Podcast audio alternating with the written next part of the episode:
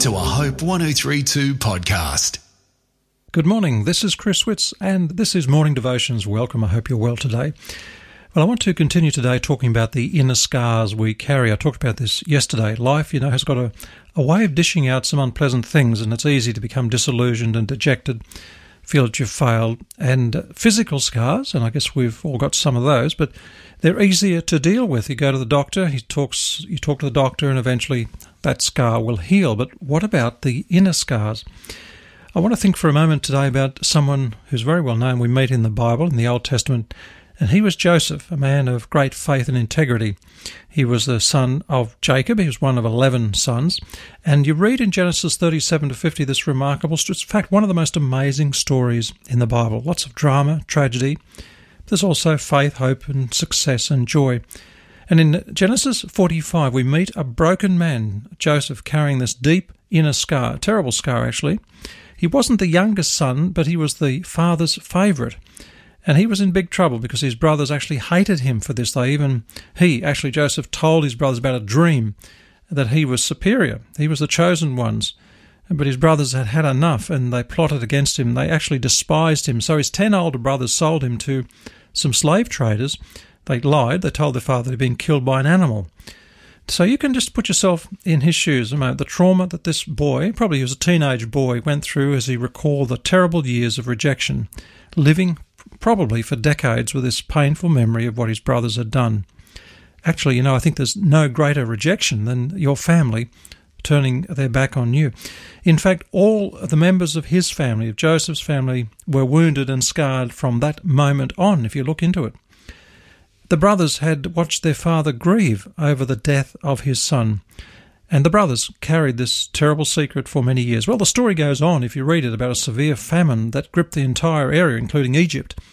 But Egypt was saved from the ravages of famine thanks to Joseph. He'd risen in ranks, uh, risen in power, because he had interpreted the Pharaoh's dream, and he was given this tremendous responsibility. An amazing turnabout for uh, a young man.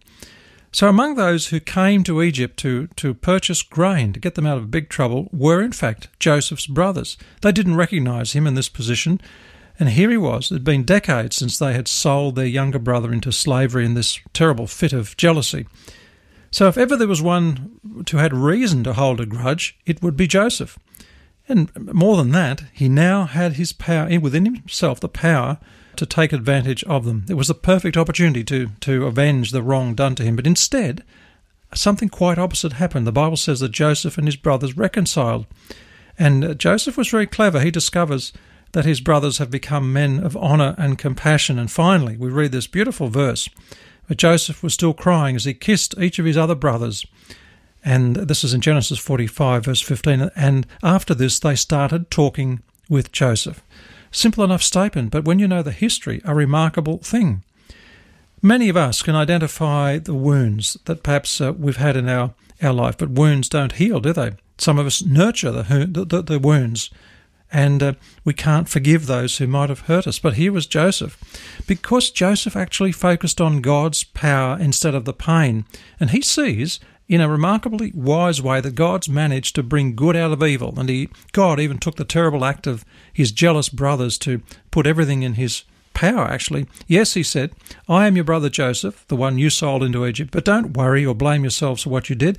God is the one who sent me ahead of you to save lives. God sent me on ahead to sa- to keep the families alive and to save you. So here was remarkable courage. Joseph focused on God's love it was transformation. He wasn't interested in retaliation. God used the slavery of Joseph actually to save that family and probably many others. You know that Jesus was scarred? Jesus came, he died on the cross, but God transformed the scars of Jesus into reconciliation. How wonderful it was for what Jesus has done. Lord, thank you for those scars. May we be ready to learn from them. I pray in Jesus' name. Amen. Hope 1032. Thanks for listening.